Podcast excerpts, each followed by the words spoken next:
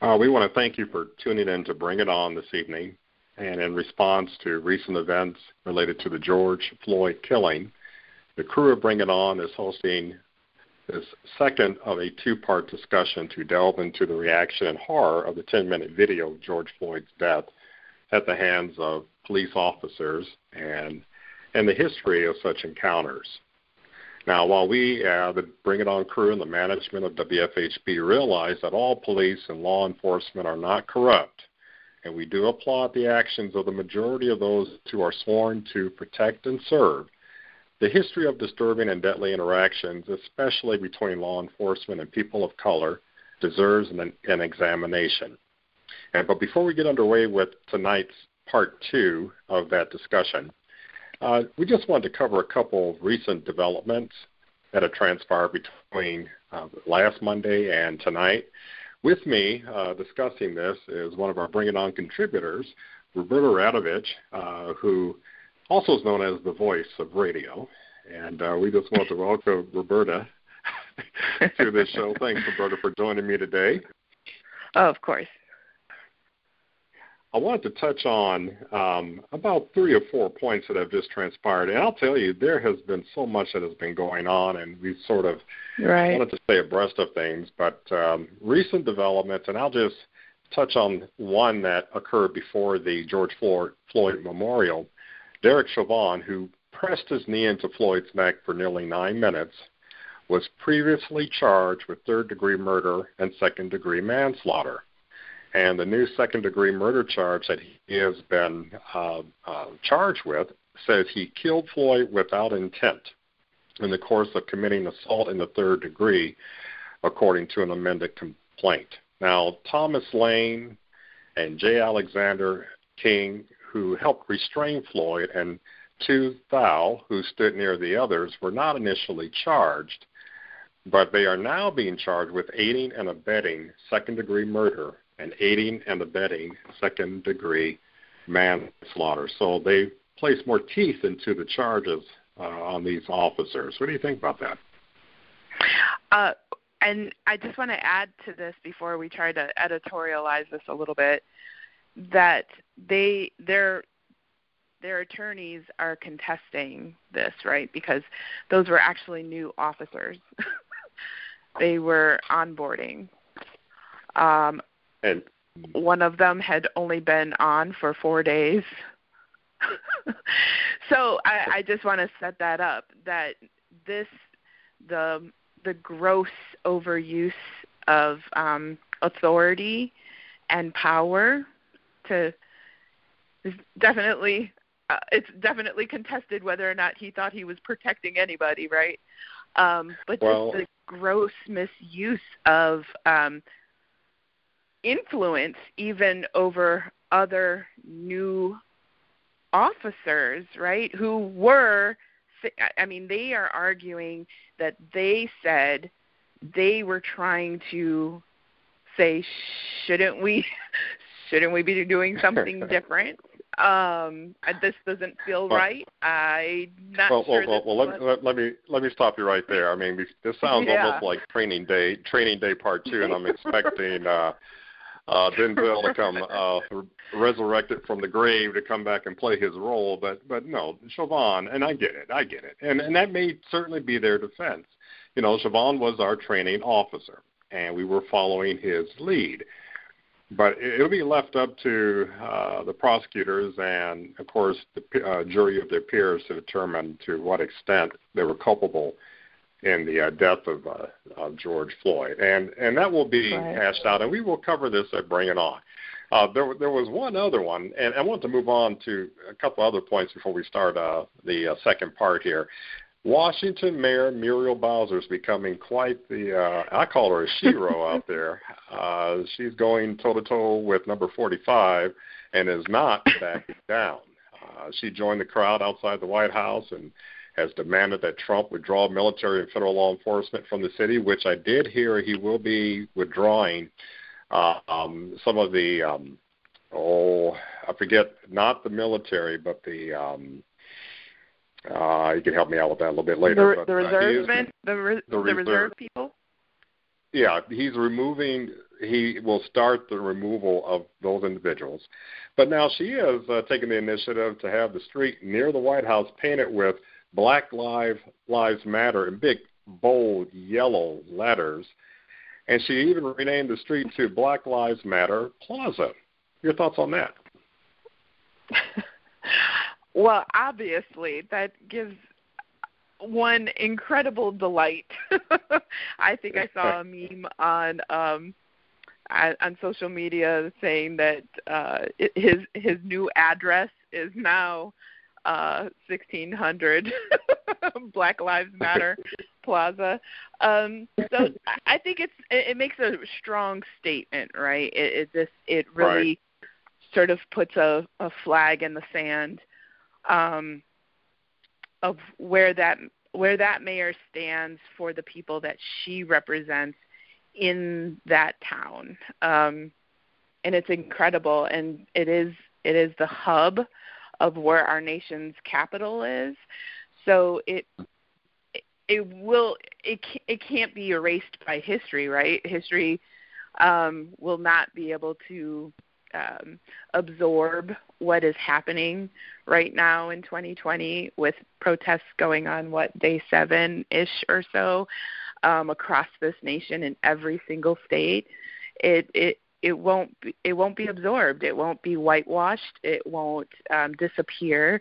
Uh, that that mural on the um, on the corridor is mm-hmm. stands as a testimony. Mm-hmm. Well, as as all of us should know from our uh, civics class, uh, Washington D.C. is in fact a district, and is not a state. And I remember the days when right. Jesse Jackson was advocating for statehood for for D.C. It's in this sort of unique, precarious situation where, uh, while they are a thriving city uh, and the seat of power of our country is also situated there, along with all the historical buildings and this, that, and the other. Well, you know, here's a situation where uh, the two authorities are clashing. One being the the the wartime president who's fighting COVID, and then also, I guess, fighting um, Mexicans trying to come into America. That's another crisis we have that he declared. Mm-hmm. And now this particular crisis, but the way he's handling it, handling it is he's trying to usurp her authority, and sister is not having it. So, um, no. and he grills he really rails against assertive black women. I, I've noticed that. Uh, Yamiche Alcindor can't get a question answered. Mm-hmm. You know, she gets dismissed. Mm-mm. And no, so and she's nasty too, right? and, and, yeah, she's she's a nasty person. So yeah, nasty questions. So, so, so that will be covered in future segments of Bring It On. Um, moving on, uh, mm-hmm. Just just real uh, quickly, the Minneapolis uh, Minneapolis uh, has put in place some some new protocols for police interactions with um, civilians. However, mm-hmm. I saw um, recently where uh, they stopped short of trying to defund, which is a controversial concept all in itself, and, and one I think is, is right. really being pressed out of frustration. But nevertheless, Minneapolis is trying to make changes.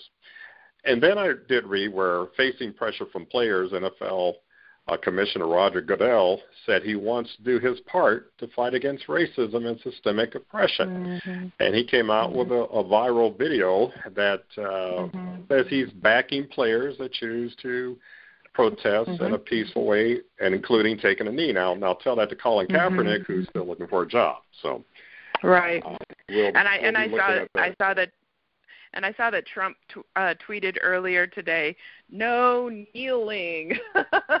He's so, yeah. uh, you know, it's it's crazy what comes up in his tweets. But I just thought, really, I mean, of all the things going on, that's the thing that you want to, you know, yell and shout to your constituents to make sure you've made it clear where you stand on that. And and when yeah. all this was sort of on uh, coming well coming to the forefront with Kaepernick uh, being defiant and others in the league, yeah, he used mm-hmm. it to to ramp up his base. But but now it's, he's, he may want to come up with something that's going to be a little bit more uh, persuasive for his base.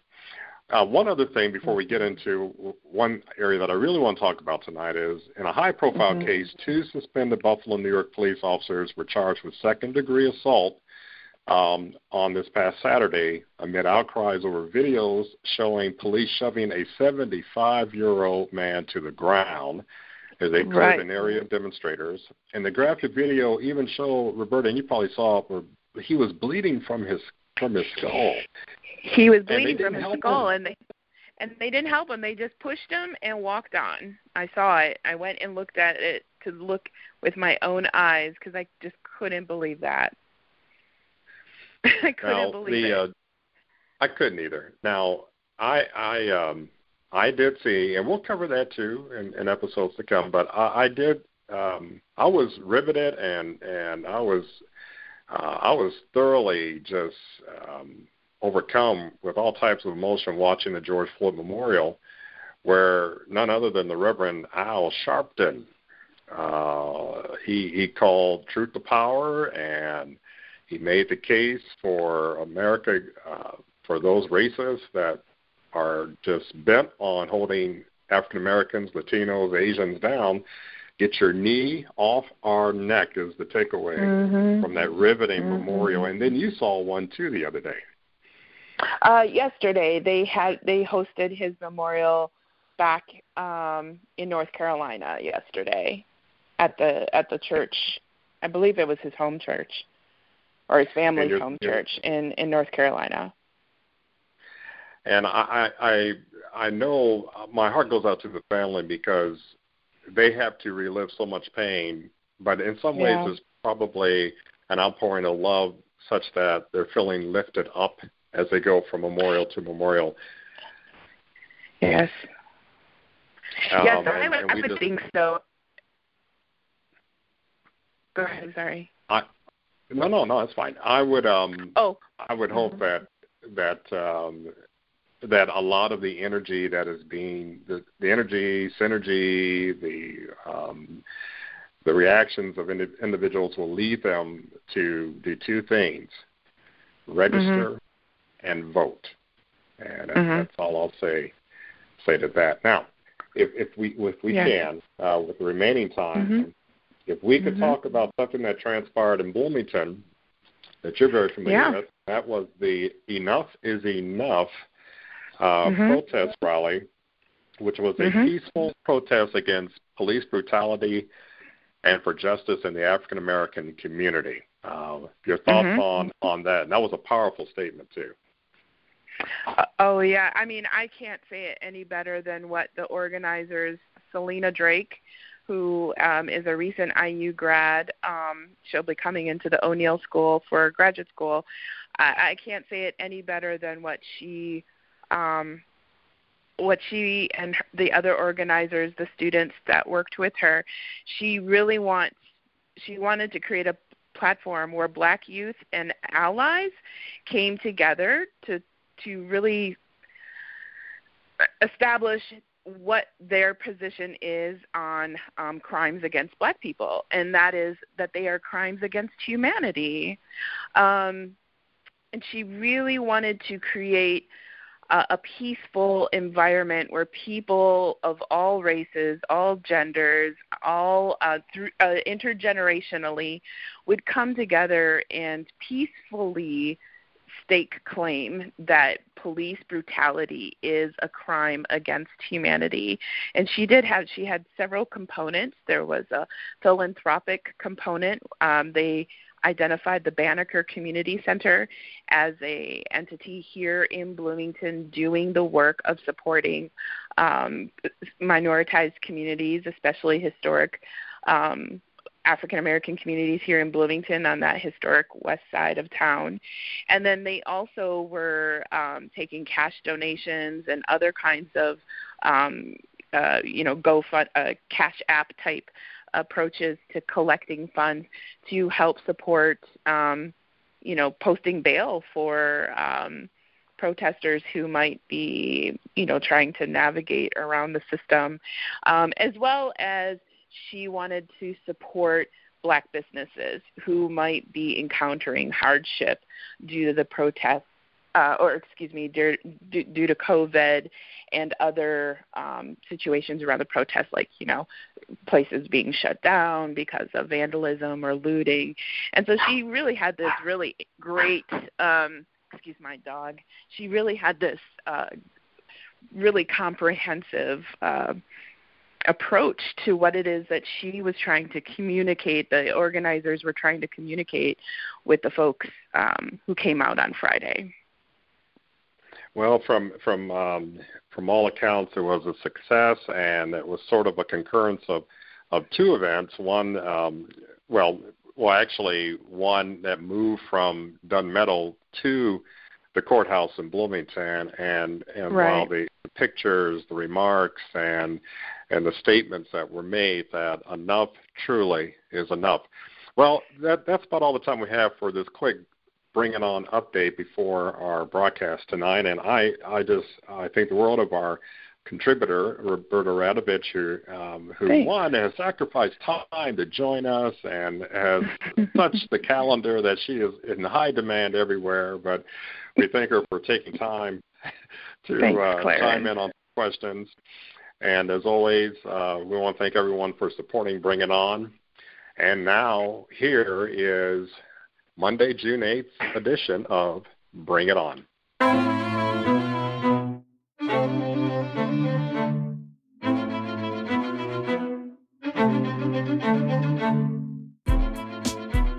On is a public affairs program exploring the people, issues, and events affecting the African American communities in South Central Indiana and beyond. Bring It On is a forum for the people, by the people, produced by an independent team of volunteers working at the studios of community radio WFHB in Bloomington, Indiana, and financially supported by listeners like you. Good evening. I'm Clarence Boone, and welcome to Bring It On, a multiple award winning show in our 15th year as Indiana's only weekly community radio show committed to exploring the people, issues, and events impacting the African American community. Good evening. I'm William Hosea, and again, we are proud to announce that Bring It On earned a third place Best in Journalism Award under the category of Radio Documentary or Special from the Indiana Society of Professional Journalists. Our congrats to our crew and especially to our Bring It On contributors, some of whom are with us today. that we have convened today for part two of a special two part interview entitled Blue on Black Crime the recent spate of racially motivated killings and racial profiling of African Americans by law enforcement. And joining us once again are Bring It On contributors Beverly Calender Anderson, Eric Love, Amrita Myers, Cornelius Wright, and of course our co-anchor William Hosea. And as we are conferencing this interview due to COVID-19 precautions at WFHB, uh, we want to apologize in advance for any technical glitches you may hear. And with that, welcome everyone back to Bring It On. We ended our first hour last week um, with some questions sort of lingering out there. And I just sort of want to revisit that and, of course, go from there. I think we talked about how segments of society were at times perceived as being really brutalized uh, by some officers, not all, but some. Um, Eric, you made an interesting comment about trans women of color who were viewed as sort of the lowest of the tier, who have a history of being uh, really denigrated and brutalized by, by police officers and authority. Can we start there? And, and Eric, can you reintroduce that concept again?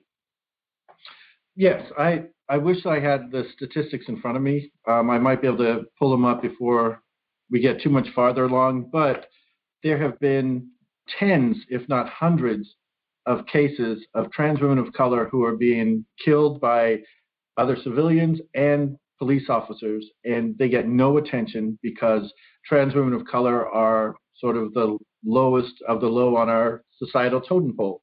Um, I certainly don't believe that. Um, I don't have that view, but I think that's how they're treated. And uh, so I think it, it is an issue. Um, I, I'm not sure how it fits in the overall discussion that we're having, but it was absolutely worth uh, mentioning. They're part of our community. Um, you know, there are there are relatives, there are colleagues, there are community members, um, and they're as valuable as anybody else.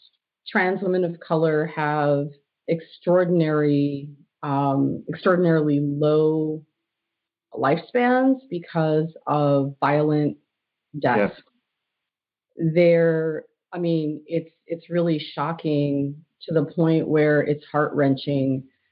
The average life expectancy for a trans black woman in the United States sits at around 35 because of homicide. They are harassed by the police. They're harassed by people on the street. They're harassed by their own community members. And we we ignore their deaths. We ignore their pain because of transphobia, homophobia, when they are arrested, when they are harassed, when they are murdered, people in the community don't stand up for them. People in the community don't care. So I just I just wanted to second everything Eric said. It's um it is if if the violence against black people is excruciating, the violence against trans black women is appalling. So I think um, with the pandemic, with police brutality, we are really seeing the hierarchy of, of value of human lives. Like we are, you know, we mentioned it last week. COVID affects poor people, people of color, um, the frontline workers, hospital workers, more than than anybody else in society. And we've heard for the last two months people saying, "Oh, it adversely affects uh, people of color, adversely affects black neighborhoods or black people," but there's been no solutions. We say, "Oh, they've come to the realization that it it affects us," but we knew that already, right? And there hasn't been any discussion on what we can do. Now that so many businesses and are losing, uh, are are closing down, people are losing jobs the last ones to get hired are going to be the black community. So there's not enough jobs. We weren't getting them as they were in the first place. And now with the economy going the way it's going, the future, if something isn't done immediately, the future is going to be very bleak for not only black folks, but for this country. I, I, and I found it interesting in some of the demonstrations that I think that people are noticing that it's more white people who are causing the damage than the peaceful protesters. And uh, I don't know if it's by design or not, but uh, that's a huge problem also.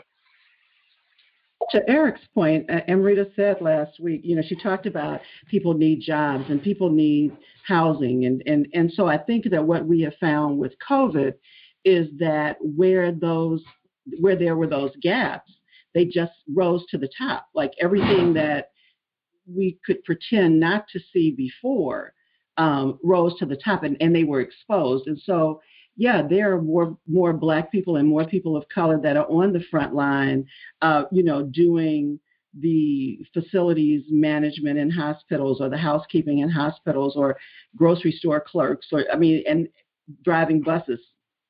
They are essential workers. None of them got a chance to go and do their work from home. Um, and so they were exposed even more. People who were experiencing homelessness are living in, sh- those that are in shelters are in shelters that are very crowded. They couldn't socially distance. And so then what happens to them? And if there's an outbreak in a homeless shelter, one person gets it, every person in that shelter then becomes, you know, at least susceptible, but probably infected. And so then there's even more danger to the entire community once they come out of shelter and go into the community. And so I think that that COVID did um, expose a lot of the gaps in in our community, not just in our society, to bring it right down to our own community that people have been able to uh, overlook for so long. That's one of the things I have been saying is that the reason that people in any country, not just in ours, right, turn to you know criminal activity is out of desperation, right? So when you provide people, right, if you look at human beings with dignity and you provide them with the, with the things that give dignity, income, healthcare, housing, these things, it takes away the need to commit those kinds of crimes, right? If you if you read the kind of work that people like Angela Davis and Barbara Ransby and others have been writing about for years in terms of abolishing right the carceral state, right prison, the prison industrial complex, that's exactly what they're talking about is giving people human dignity back. The justice system in this country is not just towards African Americans, right? When you look at how things like crack versus cocaine, which we all understand in this group very clearly has been adjudicated for years, when you look at how minor nonviolent offenses like shoplifting and other things are adjudicated, right? We have hundreds of thousands of young black and brown people sitting in prison for marijuana and other things. We have so many young people coming up who feel that there's no way out because that they're trying to support their families. I mean, I became an educator because I'm trying to do what I can to give people a way out. But if we give people the basics of dignity, then the carceral state and policing and other things become less and less necessary. Right. And I, I firmly am of the belief that abolishing those things and putting the money that we put into those systems and instead putting them into our communities and into our people is far more valuable into schools and into hospitals and into jobs is far more worthy because what we saw in COVID is that those who are working in grocery stores and in the restaurant industries are essential workers. And people had never realized until then that people who work in food industries are essential workers. So why are those people only making two or three dollars an hour? They shouldn't be making two or three dollars an hour because they're essential workers. In other words, making far more money because we need to treat them with dignity and respect, which means they deserve a basic income. That's what I'm talking about. It's a structural system across the board in this country that we need to overhaul. I, I don't know if I can introduce a new topic, but um, something we haven't mentioned yet is the evidence of how white criminals are treated in comparison to black criminals. Um, so, for example, the student in Connecticut killed two people, held someone at gunpoint, stole their car, kidnapped somebody else. They arrested him, gave him water because he was a little uncomfortable, a little thirsty. He just murdered people and was on a, you know, running from the law for days through multiple states. He was treated better than someone who was accused of using um, a counterfeit bill, $20 bill. And from my understanding, it really wasn't counterfeit at all. It was just, they just suspected it being counterfeit, but um, it ended up not being counterfeit. I, I can't substantiate that. That's just what I've heard. The guy that shot up nine African American Christians during, um, you know, prayer service or what am I trying to think? Um, Bible study. Bible study, right? Killed nine people he was hungry, so the police took him to Burger King on the way to the police station, right? And then we have people who are killed instantly. Black people are killed instantly. I've seen so many videos of white people fighting police, hitting them, taking their batons, and beating the police back. They never shoot them. They never kill them miraculously. But if it's someone black and they look wrong at a police officer, they're shot because their their life was threatened. So those are some tangible things that I think that that's problematic. Again, that just illustrates how um, being black is seen, uh, where our bodies are weaponized, we're seen as seen as criminals, um, just by the sheer color of our skin. Well, and I think it goes back to, I mean, last week we talked about how the police were formed and, and the, the history of, of policing, but I do think it goes back to this country's history of slavery, where uh, people of African descent were seen as less than human. And and I think that there is still a something in the back of a lot of folks' minds that dehumanizes people with melanin in their skin. You know, I mean, it just it, it's just that you are you are not supposed to feel the same feelings. You you're not supposed to grieve the same way or feel pain the same way. Or you know, I think people still see black people as less than human. And I think that this also goes back to the last week. You had been talking about that it's not just about the police, that this is a larger issue that permeates society, and that we have so many people um, everywhere who are constantly looking at us, judging us, and that even if they're not aware of it, that, that there's unconscious bias that permeates throughout everybody, and that people like Amy Cooper just think that they can pick up their phone and make these phone calls and call the police when they're being asked to leash their dogs. And right people like Amy Cooper who voted for Barack Obama and who would call themselves liberals or Democrats and who who don't think that they're racist and yet who hold these you know really deeply hidden you know attitudes and biases towards people of color and towards black people that they may not even necessarily be aware of until they come racing to the surface in these charged moments. And and this is the problem because from the moment people take their first breath bias is in the air around them because this country's history is steeped in it from the from its inception. And so it's in the air that they breathe in. It's there 24/7 in the education system in the media in magazines in TV and movies in you know from the K through 12 system onwards everything whether they are realizing it or not is is telling them 24/7 that that black is bad and wrong and evil. From the toy you know from toys to tv and so even though they're not aware of it they're in, in con- unconsciously taking it all in.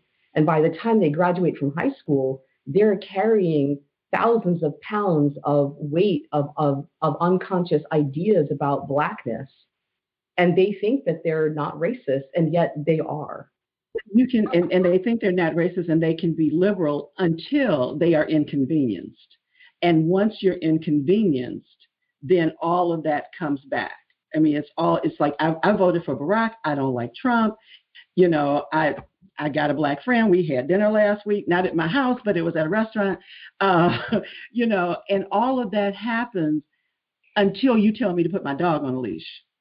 And then, then when I have to put my dog on a leash, or you know, my son can't get into Harvard because yours did, um, you know, then all of a sudden, all all of that th- those biases that you talked about that they've been taught and trained over the years unconsciously, not knowing that that's what it was, all comes back.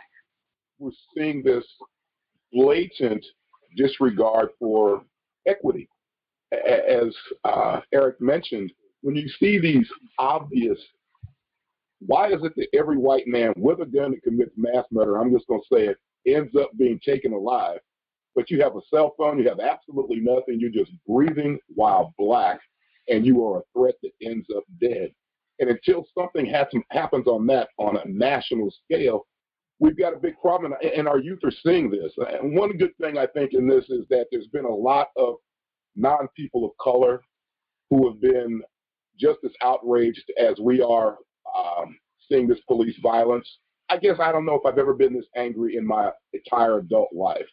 I, I, the past two weeks, the anger level in me, and I know it's probably not good for my blood pressure, but I have truly been on pins and needles, and I would hate for someone to walk up on me and do a, a, a Karen and tell me to do something because I don't know what my reaction would be. What happens when we snap back? You know, that man's life was was threatened by that woman. And if he didn't have that video camera in his hand, he'd be dead. But that's a direct threat to my life. And personally, I'm not going to let anyone threaten me at this point. And if you just joined us here Bring It On, we are having part two of a roundtable that began last week uh, with Bring It On contributors Beverly Calender Anderson, Eric Love, Amrita Myers, and Cornelius Wright, who we just heard speaking. And uh, joining uh, co-anchor uh, William Hosea, we are seeking to explore and, and do a deep dive on blue on black crime, the recent spate of racially motivated killings and racial profiling of African Americans by law enforcement. Uh, one thing I'd like for us perhaps to discuss this whole dynamic, the efficacy of protesting. Uh, I, as I see it, it's, it's born out of the frustration of a community and without anything else to turn to, they take to the streets to show their discontent over some issue.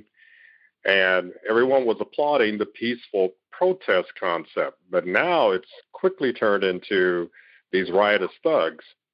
And I just want to throw that out there as something that perhaps we can begin a discussion on. I think that uh, government, elected officials, law enforcement, they all have to accept some responsibility for the, the, the rioting and the destruction that we see right now. This is just my opinion now. I think that there is a direct correlation between the victimization of black America and the hypocrisy of the government and the criminal justice system.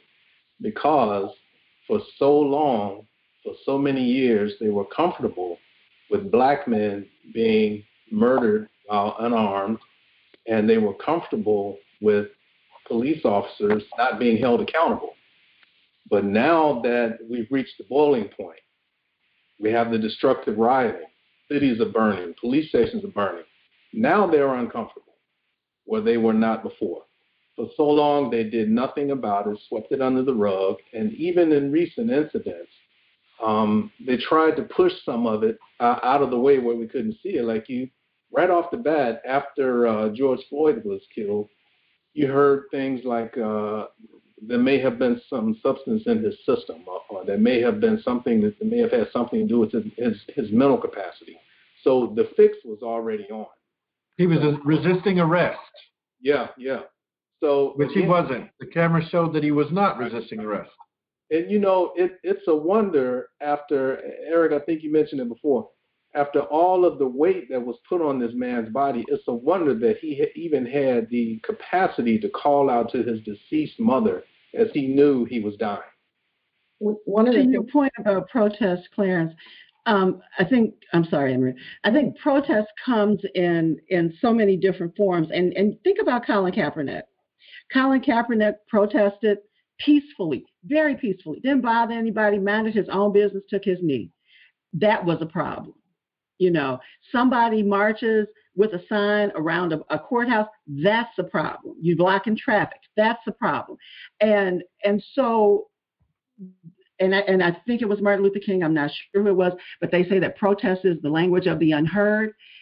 That's what this is. And so if I can't take a knee at a football game, then I bust out a window in a police station. I mean that this has led to this. There has been there have there have been people trying to protest this very topic, the the killing of police brutality. There there have been protests, and and I have said to some other folks, you can't tell people how to protest. I am as nonviolent as they come.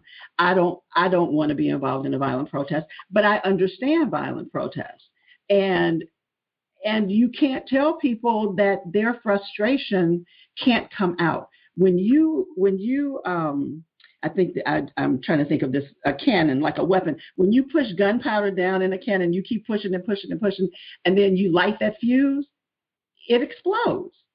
And that's what you got. You've got you've got folk who have been pushed down and pushed down and pushed down over the years who have tried to tell you, who have tried not you, but you know, have tried to tell society, have tried to tell the government, even during Obama's administration, have tried to work through some of this. And and all of the time it's like, oh, you're protesting the wrong way. Oh, we'll get to you. You know, that's not important. You know, we're all equal and and so this this is what you get when when society doesn't listen um, to those voices. Here's a contrast, real quickly, a, a real quick contrast.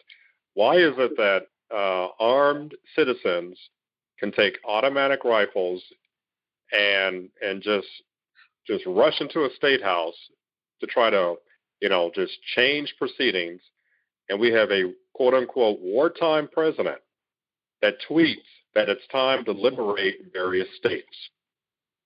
And to your point, Beverly, about, you know, here we are taking a knee to protest how blacks are treated.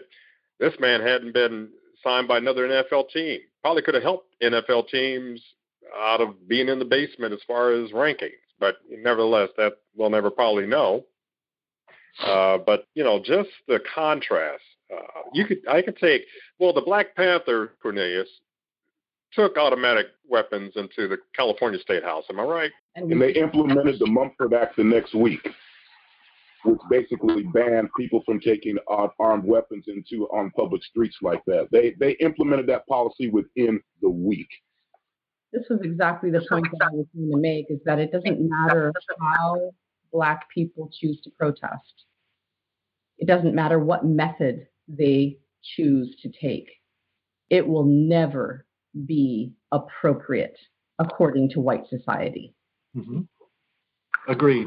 So I would uh, point out what some of the points that Beverly were, were making. Kareem Abdul-Jabbar did an op-ed piece today in the LA Times that's absolutely worth reading. I think he's it's so well written, and he's I would definitely point it out. But he, he talks about how we've suppressed this anger for so long that it's boiling over, and there's you can't stop it.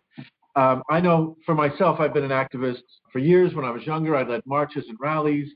And when kind of this most recent activism started to take place, I, I was kind of critical, like, wow, they're so disrespectful there. And, and not in the last week, but previously, Black Lives Matter blocking down highways, things like that. I'm like, oh my God, people are trying to get to work. They're trying to get to, you know, someone might be pregnant trying to get to the hospital, and they're they're disrupting so much. But I, I really had to look inside, check myself.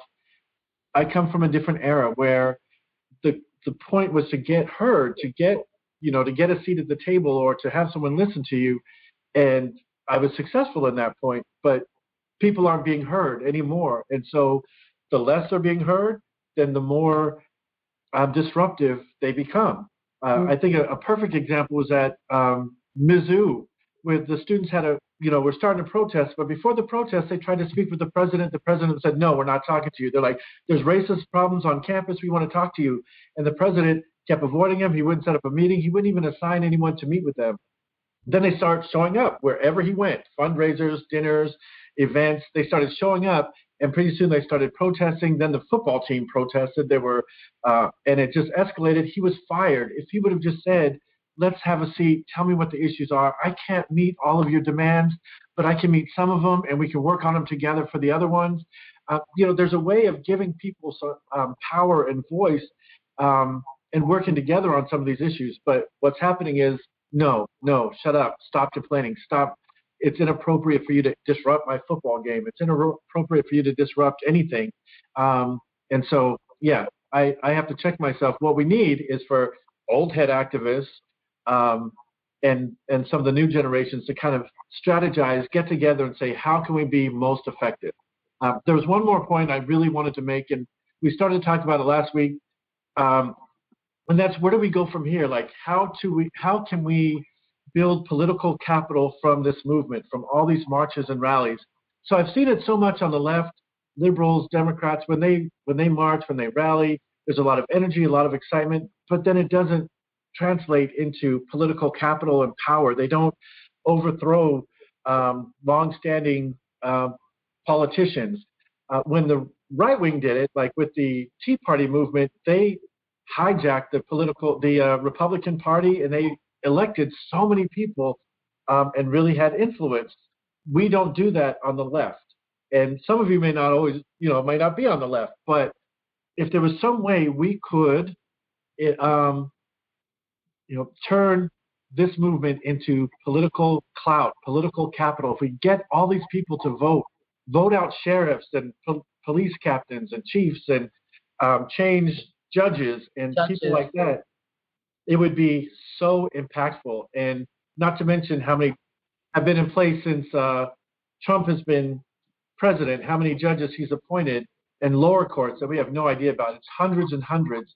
Um, and so the political process is so important. We've got to get people to register. We have to get people to vote. We have to get them to be educated voters so they know who they're voting for, what the issues are. And I think that's that would be an unstoppable juggernaut if we could create the, the capital that comes with this movement right here. I think along with that, getting people registered and voting, but getting people to run for office, because that's the other piece. We need people in place to run for office, and and that's not. I mean, they're not easy jobs. That I mean, and not everybody is up for a campaign, but but that's what we need. And and those people that really want to make change and want to make a difference, uh, they need to be in places where difference can be made. And I met with um, a guy in South in Charlotte, uh, Charlottesville. No, Charlotte. Where was the Republican convention supposed to be? Charlotte.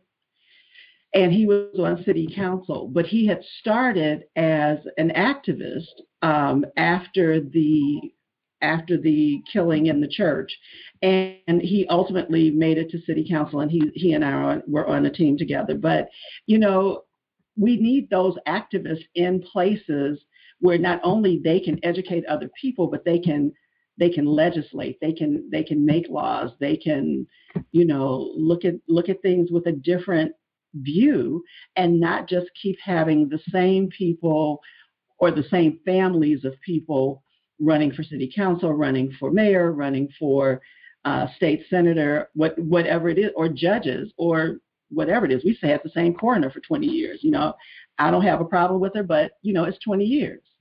I feel like we are in a place where people are so quick to judge, you know, what's happening in the moment in terms of the protests, the riots, and things of that nature. And I keep thinking to myself, for 400 years, white folks in this country have committed every act of violence against black people's bodies and yet even now the violence that's being perpetrated uh, by you know by the protesters is against property right and so to me it's still like the violence their violence is against people and the violence out there that you know is being perpetrated is still being directed against property. That's a very big difference like you know we're it's still very very you know controlled as far as i'm concerned. They destroy people the the protesters are are destroying property. You know and i mean i've been doing activist work for a long time too and and trust me i mean i i don't go you know destroying property of any kind you know i'm, I'm i limit myself to like words and writing you know that that's who i am but i still think that it's it's important to make these distinctions i also think that you know what's the bigger sin, right? Protesting against injustice or the injustices that led to the protests. I think that that's really an important thing to really for us to sit and think about and to sit with that. You know, people are are arguing about even the CEO of Target came out and said that he doesn't really care about the Target that got hit in Minneapolis, right?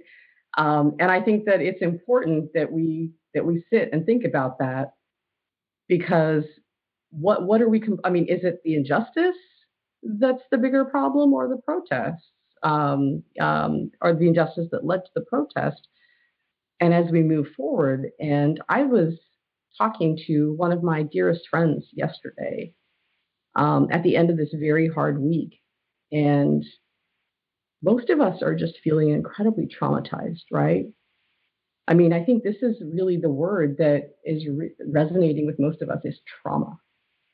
Some of us are feeling numb because we've gone through just the entire range of emotions this week from shock and disbelief to horror and anger and rage to, you know, like just every emotion and, just and then just we just started to feel numb, but overwhelmingly we just feel traumatized. And I've talked to so many people who um, have just broken down in tears, and m- many trying to hide those tears from their children, um, crying in their rooms, crying in their cars, crying in their showers. Um, and you know, for myself, I I just had to sit down and kind of write how I was feeling one morning because I just was I mean, so I'm just gonna. I mean, if you don't mind, I'm just gonna like just sort of. It's a very short thing that I wrote that I'm just gonna read to you because it's how I feel. Because it's I'm traumatized. I am honestly traumatized. Trauma. We cry in our rooms, in our cars, in the shower. Some days we're afraid to leave our homes. Other times we're in a constant state of rage or mourning or both. We fear for our loved ones, our partners, our children or we decide it's better not to have any. Why give the beast more blood? It's never satisfied. We buy security systems, dogs, but they kill them too. Maybe we should all arm ourselves. What would the NRA do then? The nation has descended into madness, helicopters, sirens, smoke, blood, because we are here, pressed to the wall, dying, fighting back, trauma. This is this is what it feels like for me. But I don't think I'm the only one who is feeling like this. And it's not just now. This is this is what it's like living in a police state. And that's what I mean by the nation. I mean, because over the last, since, I mean, I moved here and it's been from Amadou Diallo to Abner Louima to Tamir Rice to, I mean, there's so many names that it's hard to remember them all and hold them all. And the grief is just too much. Well, and I'll say too, Amrita, especially as women and as women who are caregivers of others, I mean, I think, I don't know that the trauma is any more intense, but I think it's different maybe than what men feel. And, and I was talking to a group of women on Friday, and we talked about how we fear for the men in our lives. I have an 88 year old dad who loves to walk and he's hard of hearing and he loves to walk. And and so he goes out and he walks I go and and I wonder if one day somebody will say something to him and he doesn't understand them or hear them and then something happens to him. I have sons, I have nephews, I have, you know, godchildren, like all of these men and boys in my life, you know, and my nieces and and and I must say I fear a lot more for the boys but but I know that I need to fear for them both. Um, you know that in a blink of an eye, something could change, and and so I think that there's the trauma of of what is going on nationally and seeing it, but then there is that very um, real visceral fear of your husband walking out the door and you just don't know if he's going to make it back or your son going to you know, out with some friends and you don't know if they're going to make it back. And um, yes. those that's that's that's very real. That that is very very real. And I think maybe because of COVID and some of this the um, sheltering in place, we got a little comfortable. And now that things are opening back up again, um, then then that and then and now we're seeing all of this, and then it comes back. You know, and then it comes back. So. Cornelius had a point that he was trying to make. Go ahead, Cornelius. They're playing with Legos, just having a good time as boys. And uh, it, it, just really frightens me if they're out there having a good time that people are looking at them as. And um, as Beverly mentioned, I can't even imagine how a lot of the women feel. Not only they have to deal with their lives, their husbands, their sons, their grandsons. I, I know that we, as Beverly said, we still have those same issues and same fears. But I think for us, I know for myself anyway, I'm trying to be on the front line to be the one that's going to stand in front of everyone if something happens to the rest of my family. So I'm just really worried. I want to go back on what uh, Eric mentioned about voting. We have to get out and vote. I, I, there's just no other option. The frustrating is I know that we've had a church ban for the past six elections. I think three people have used the, utilized the, the service, but no one gets to the polls. We've got to take money out of politics. As, as Beverly mentioned, there's a lot of good people out there who would run for office. One thing is the scandals that they put on you. They they just run your personal life and your family's life through the wringer. A lot of people don't want to deal with that. And then the, just money. We've got to get that out of the system. Money is breaking this country. It's tearing it down. As Amrita mentioned, you know, it, people are more concerned about the and, and don't. I agree that the looting is wrong. We should not be taking those businesses from people. There's a lot of small business owners who are going to go out of business behind that. But human life is about, I value human life more than I value property. And when we start valuing people more than we value property and money, things may start to turn around. Well, if if you're joining us, uh, this is Bring It On's part two uh, roundtable on the topic of blue on black crime. And we're addressing the recent spate of racially motivated killings and racial profiling of African Americans by law enforcement. And we're sort of coming near the end of this conversation. Um, and we just thank the most recent comments by uh, our our panelists um, for this part two. There's there's one area we sort of touched on the riot dynamics, and and now we're, we're we've been hearing um, that groups such as Antifa, who are on the far left, or the Boogaloo Boys, who are on the far right, have been contributing to uh, a lot of the heavy looting. And I just want to ask can anyone define? I think, Amrita, you're well aware of Antifa, or Beverly, you're well aware of Antifa. But if you could quickly, for some of our listeners who don't know really who Antifa is, and then also, can someone speak to who are the Boogaloo Boys? Well, in terms of Antifa, um, you know, BLM has worked with Antifa pretty closely across the country. I mean, BLM is obviously, you know, each chapter is independent.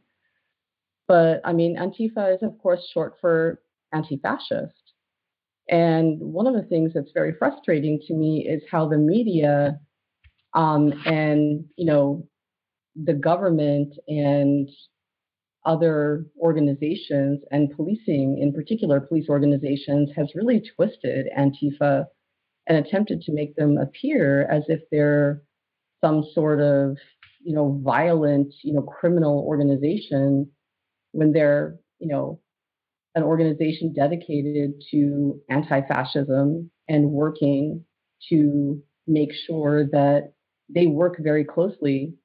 They're mainly white folks who are on the left, who are dedicated to working with people of color, particularly Black people, working underneath the leadership of Black people often to make sure to protect Black people, particularly when we go out and do organ, you know, organized marches and demonstrations and protests. And all of the ones that I have worked with have been incredibly deferential to the leadership of Black people. And they're very, very committed to making sure that thing, that fascism and Nazism and things like that die in this country. So I, I mean, I am, um, I'm very, very um, grateful for the work that people who are in, in the Antifa movement do. So I think it's really important to understand that, you know, mm-hmm. they're anti-fascist. I think it's interesting that right now the headline on the CNN website is Trump says U.S. will mm-hmm. designate Antifa as terrorist organization. Um, so again, there's so much division. There's so much left, right, right, left. Um, go ahead, Eric. Yeah. So what I was going to say is, when I was in uh, an undergrad, the Antifa didn't exist, but they were called peace punks. They were white. They had shaved heads. They looked like racist skinheads, but they were on the they were the opposite. They were their whole purpose was to fight against skinheads and racism. Um, you know, decades have gone by, and anti-fascists they're trying to Antifa. They are they fight against racism. They fight against white supremacist groups. They um, they're really not even an anti-government group. They're an anti-Nazi group. They're an anti-neo-Nazi group. Um, they're not um, uh, they're not anarchists. They're fighting for the rights of people who are targeted and marginalized. Um, I think it's interesting and telling. Again, Trump always talks about Antifa and the way he says it, Antifa. Such an idiot. I'll say that on is that on the air? We got that. Um, he he he targets them all the time, but he will not mention anything about white supremacist groups other than to say that there's good folks in there as well. So um, he tells us who he is daily. And when are we going to start listening to him? There's still people that I know that's, well, he's great for the economy. So I, you know. And the Boogaloo Boys, anyone have a an inkling as to who they are? I heard them described as a group, uh, and, and, I hope I have this right. Uh, their mission is to destabilize government and to bring about a race war. I've heard of the Proud Boys, but I've not heard of the Boogaloo Boys. Yeah, that that's sort of the. Yeah, the I only new, heard of the Boogaloo Boys. The new kids connected with with the Minnesota um, uh, protest. So I'm so I'm not really sure, but I did hear, you know, that there were white supremacists that were infiltrating um, those protests and starting a lot of the fires, and they even mm-hmm. have a lot of them on film. Mm-hmm. Um, so it so it may be a group that is disruptive, trying to go in and disrupt and, and make what started out as a very legitimate protest um, just seem like a violent act. But I don't I don't know them enough to, to say anything or talk about it. I just looked them up on Google. Uh, the Boogaloo movement members of of which are often referred to as the Boogaloo Boys, is a loosely organized American far-right extremist extremist movement. Members of the movement say they are preparing for the coming of the Second American Civil War. What I think is really interesting is that the FBI itself has, you know, said that right-wing extremist white organizations um, are the most, you know, ter- you know, that they domestic terrorists, right? These are the things that we need to actually be watching out for, most concerned about, um, and yet Trump is actually going after Antifa. Well, of course he's going after Antifa because Trump has, you know, Maya Angelou said, you know, when people tell you and show you who they are, believe them. Trump has repeatedly showed us who he is. So, do I need to say anymore? He's going after, you know, he's made it very clear on what side of the line he stands. If there weren't neo Nazis, if there weren't neo Nazis, if there weren't white supremacist groups, if it wasn't the Klan, there'd be no Antifa. Antifa is the exact opposite of them. And exactly. instead of going against them, he's going against the group that's in response to the original um, far right wing yes. group.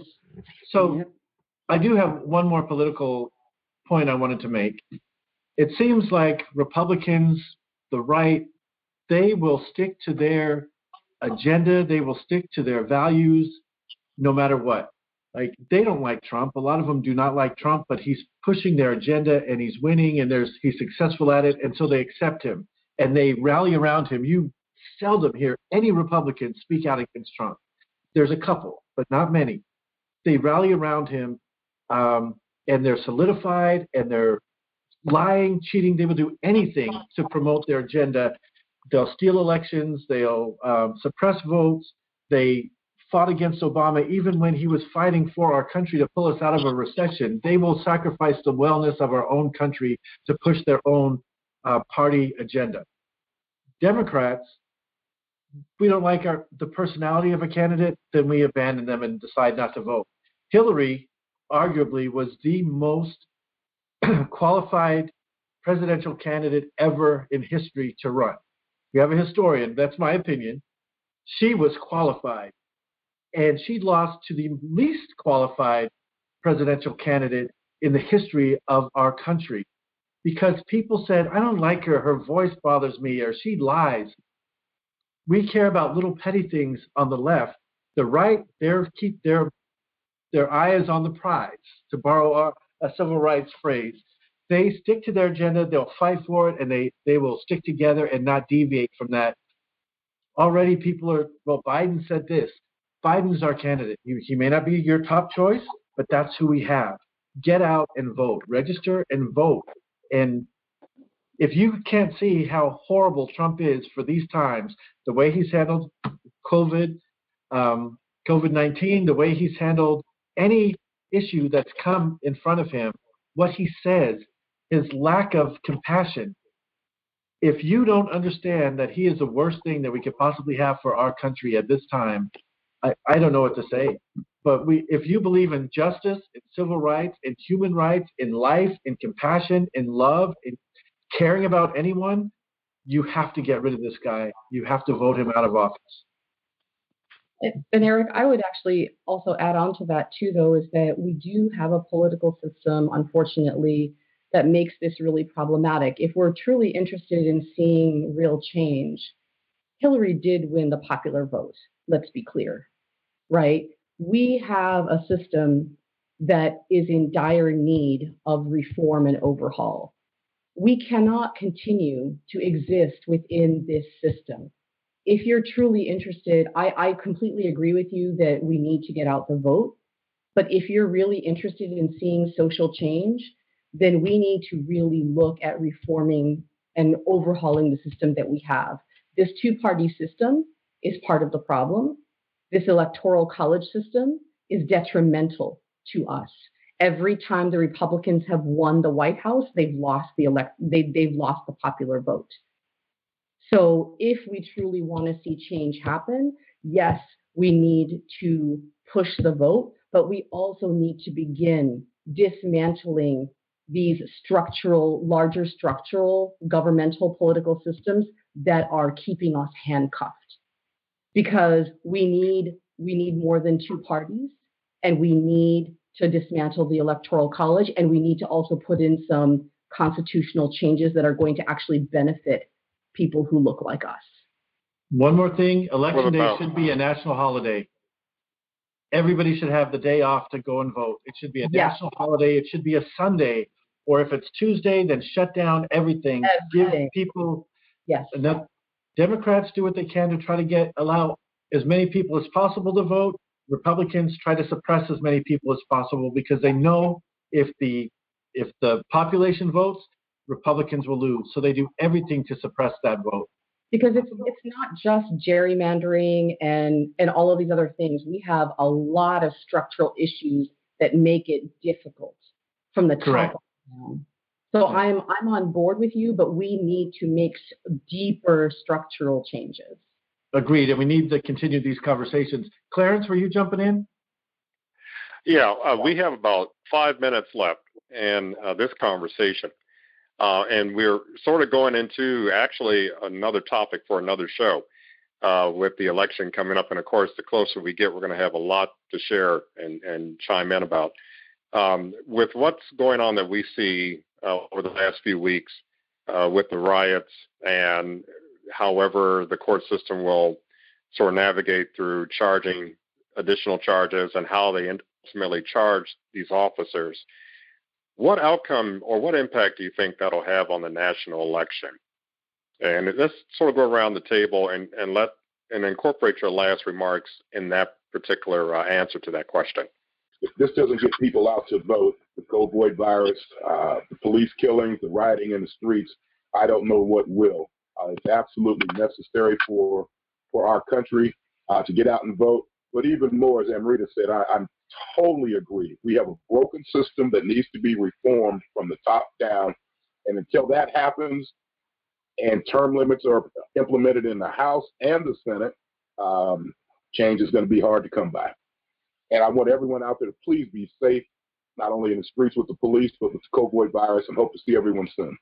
I think that we have to be very careful about how we move forward from this point because Donald Trump has already begun to try and manipulate parts of this uh, to benefit his reelection. If if you look at some of the language that that, that he's using, uh, the other day I heard him say MAGA loves black people. Whoa. And now he's come out. He's come out in, in support of the uh, uh, of the charges against this police officer, and he'll try and spin this any way he can because that's what the Donald Trump machine does: spin any and everything. Just declare the truth to be other than what it is. So we we have to keep our eyes on that moving forward. Yeah, he actually said MAGA loves the blacks. Um, just, just just to get the quote right.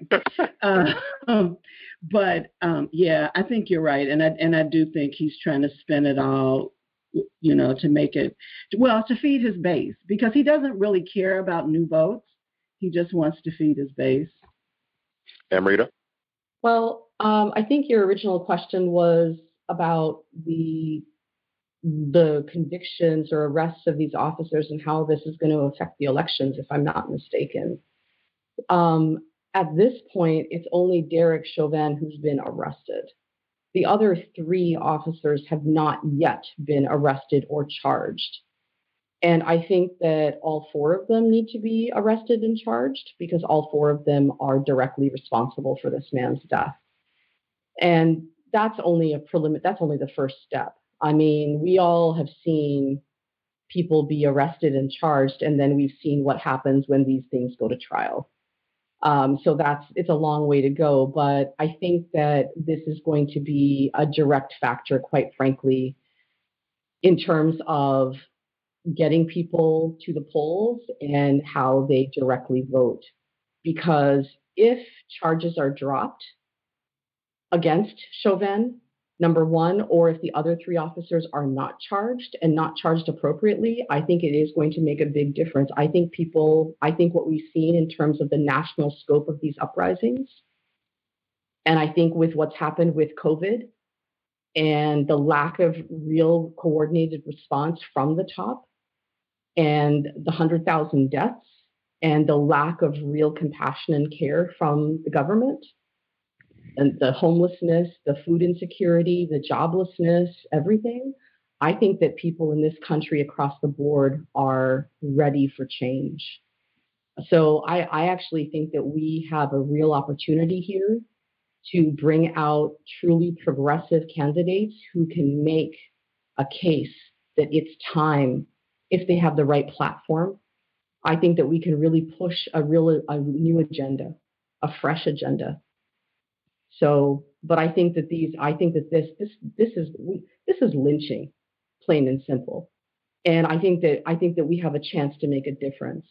But uh, I think that yeah, if it's not handled right, but I think that we also need to start hearing from more vocally from people like Joe Biden and others. That's what I think. Well, I want to thank everyone for joining um, for what has been really a stimulating and in depth uh, sort of reactionary roundtable on some of the, um, yet again, some of the atrocities being committed against those who've been marginalized in history under the guise of uh, uh, law and order, an old Nixon phrase. Uh, we have attempted over the past two weeks to explore the concept of on black crime, uh, addressing the recent spate of racially motivated killings and racial profiling of African Americans by law enforcement, and, and, then we did delve into other topic areas. I think uh, I didn't get a chance to comment as far as I'm not trying to guess how the election will turn out. My hope, of course, I mean, it's obvious. I'm, I'm hoping we have change. But in the words of Biden, I think this is going to be an election for the heart and soul of America. And I just want to thank those who were part of this roundtable, uh, bringing on contributors Beverly Calender Anderson, Eric Love, Amrita Myers, Cornelius Wright, and of course, uh, special hat off to uh, anchor William Hosea. We want to thank them for their input on the topic of blue on black crime. And going forward, we hope to bring other such uh, um, inviting conversations to you, our listening public. If you have any ideas for this program, we would love to hear them. Please send your emails to our volunteer staff. Our address is bringiton at wfhb.org. We want to make sure we share any and everything affecting the African American community with our listening audience in Bloomington and beyond. Once again, that email address is bringiton at wfhb.org. Uh, our show's executive producer is yours truly, with help from WFHB News Department Director Cade Young. Tonight's board engineer was Cade Young, and our original theme music was created by Jamil FM, with additional background tracks by David Baker. For WFHB, I'm Clarence Boone. I'm William Hosea. Be sure to tune in next Monday at 6 p.m. for another edition of Bring It On right here on your community radio station, WFHB.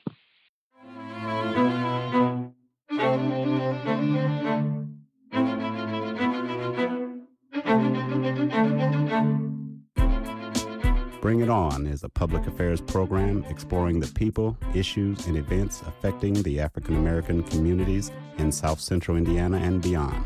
Bring It On is a forum for the people, by the people, produced by an independent team of volunteers working at the studios of Community Radio WFHB in Bloomington, Indiana, and financially supported by listeners like you.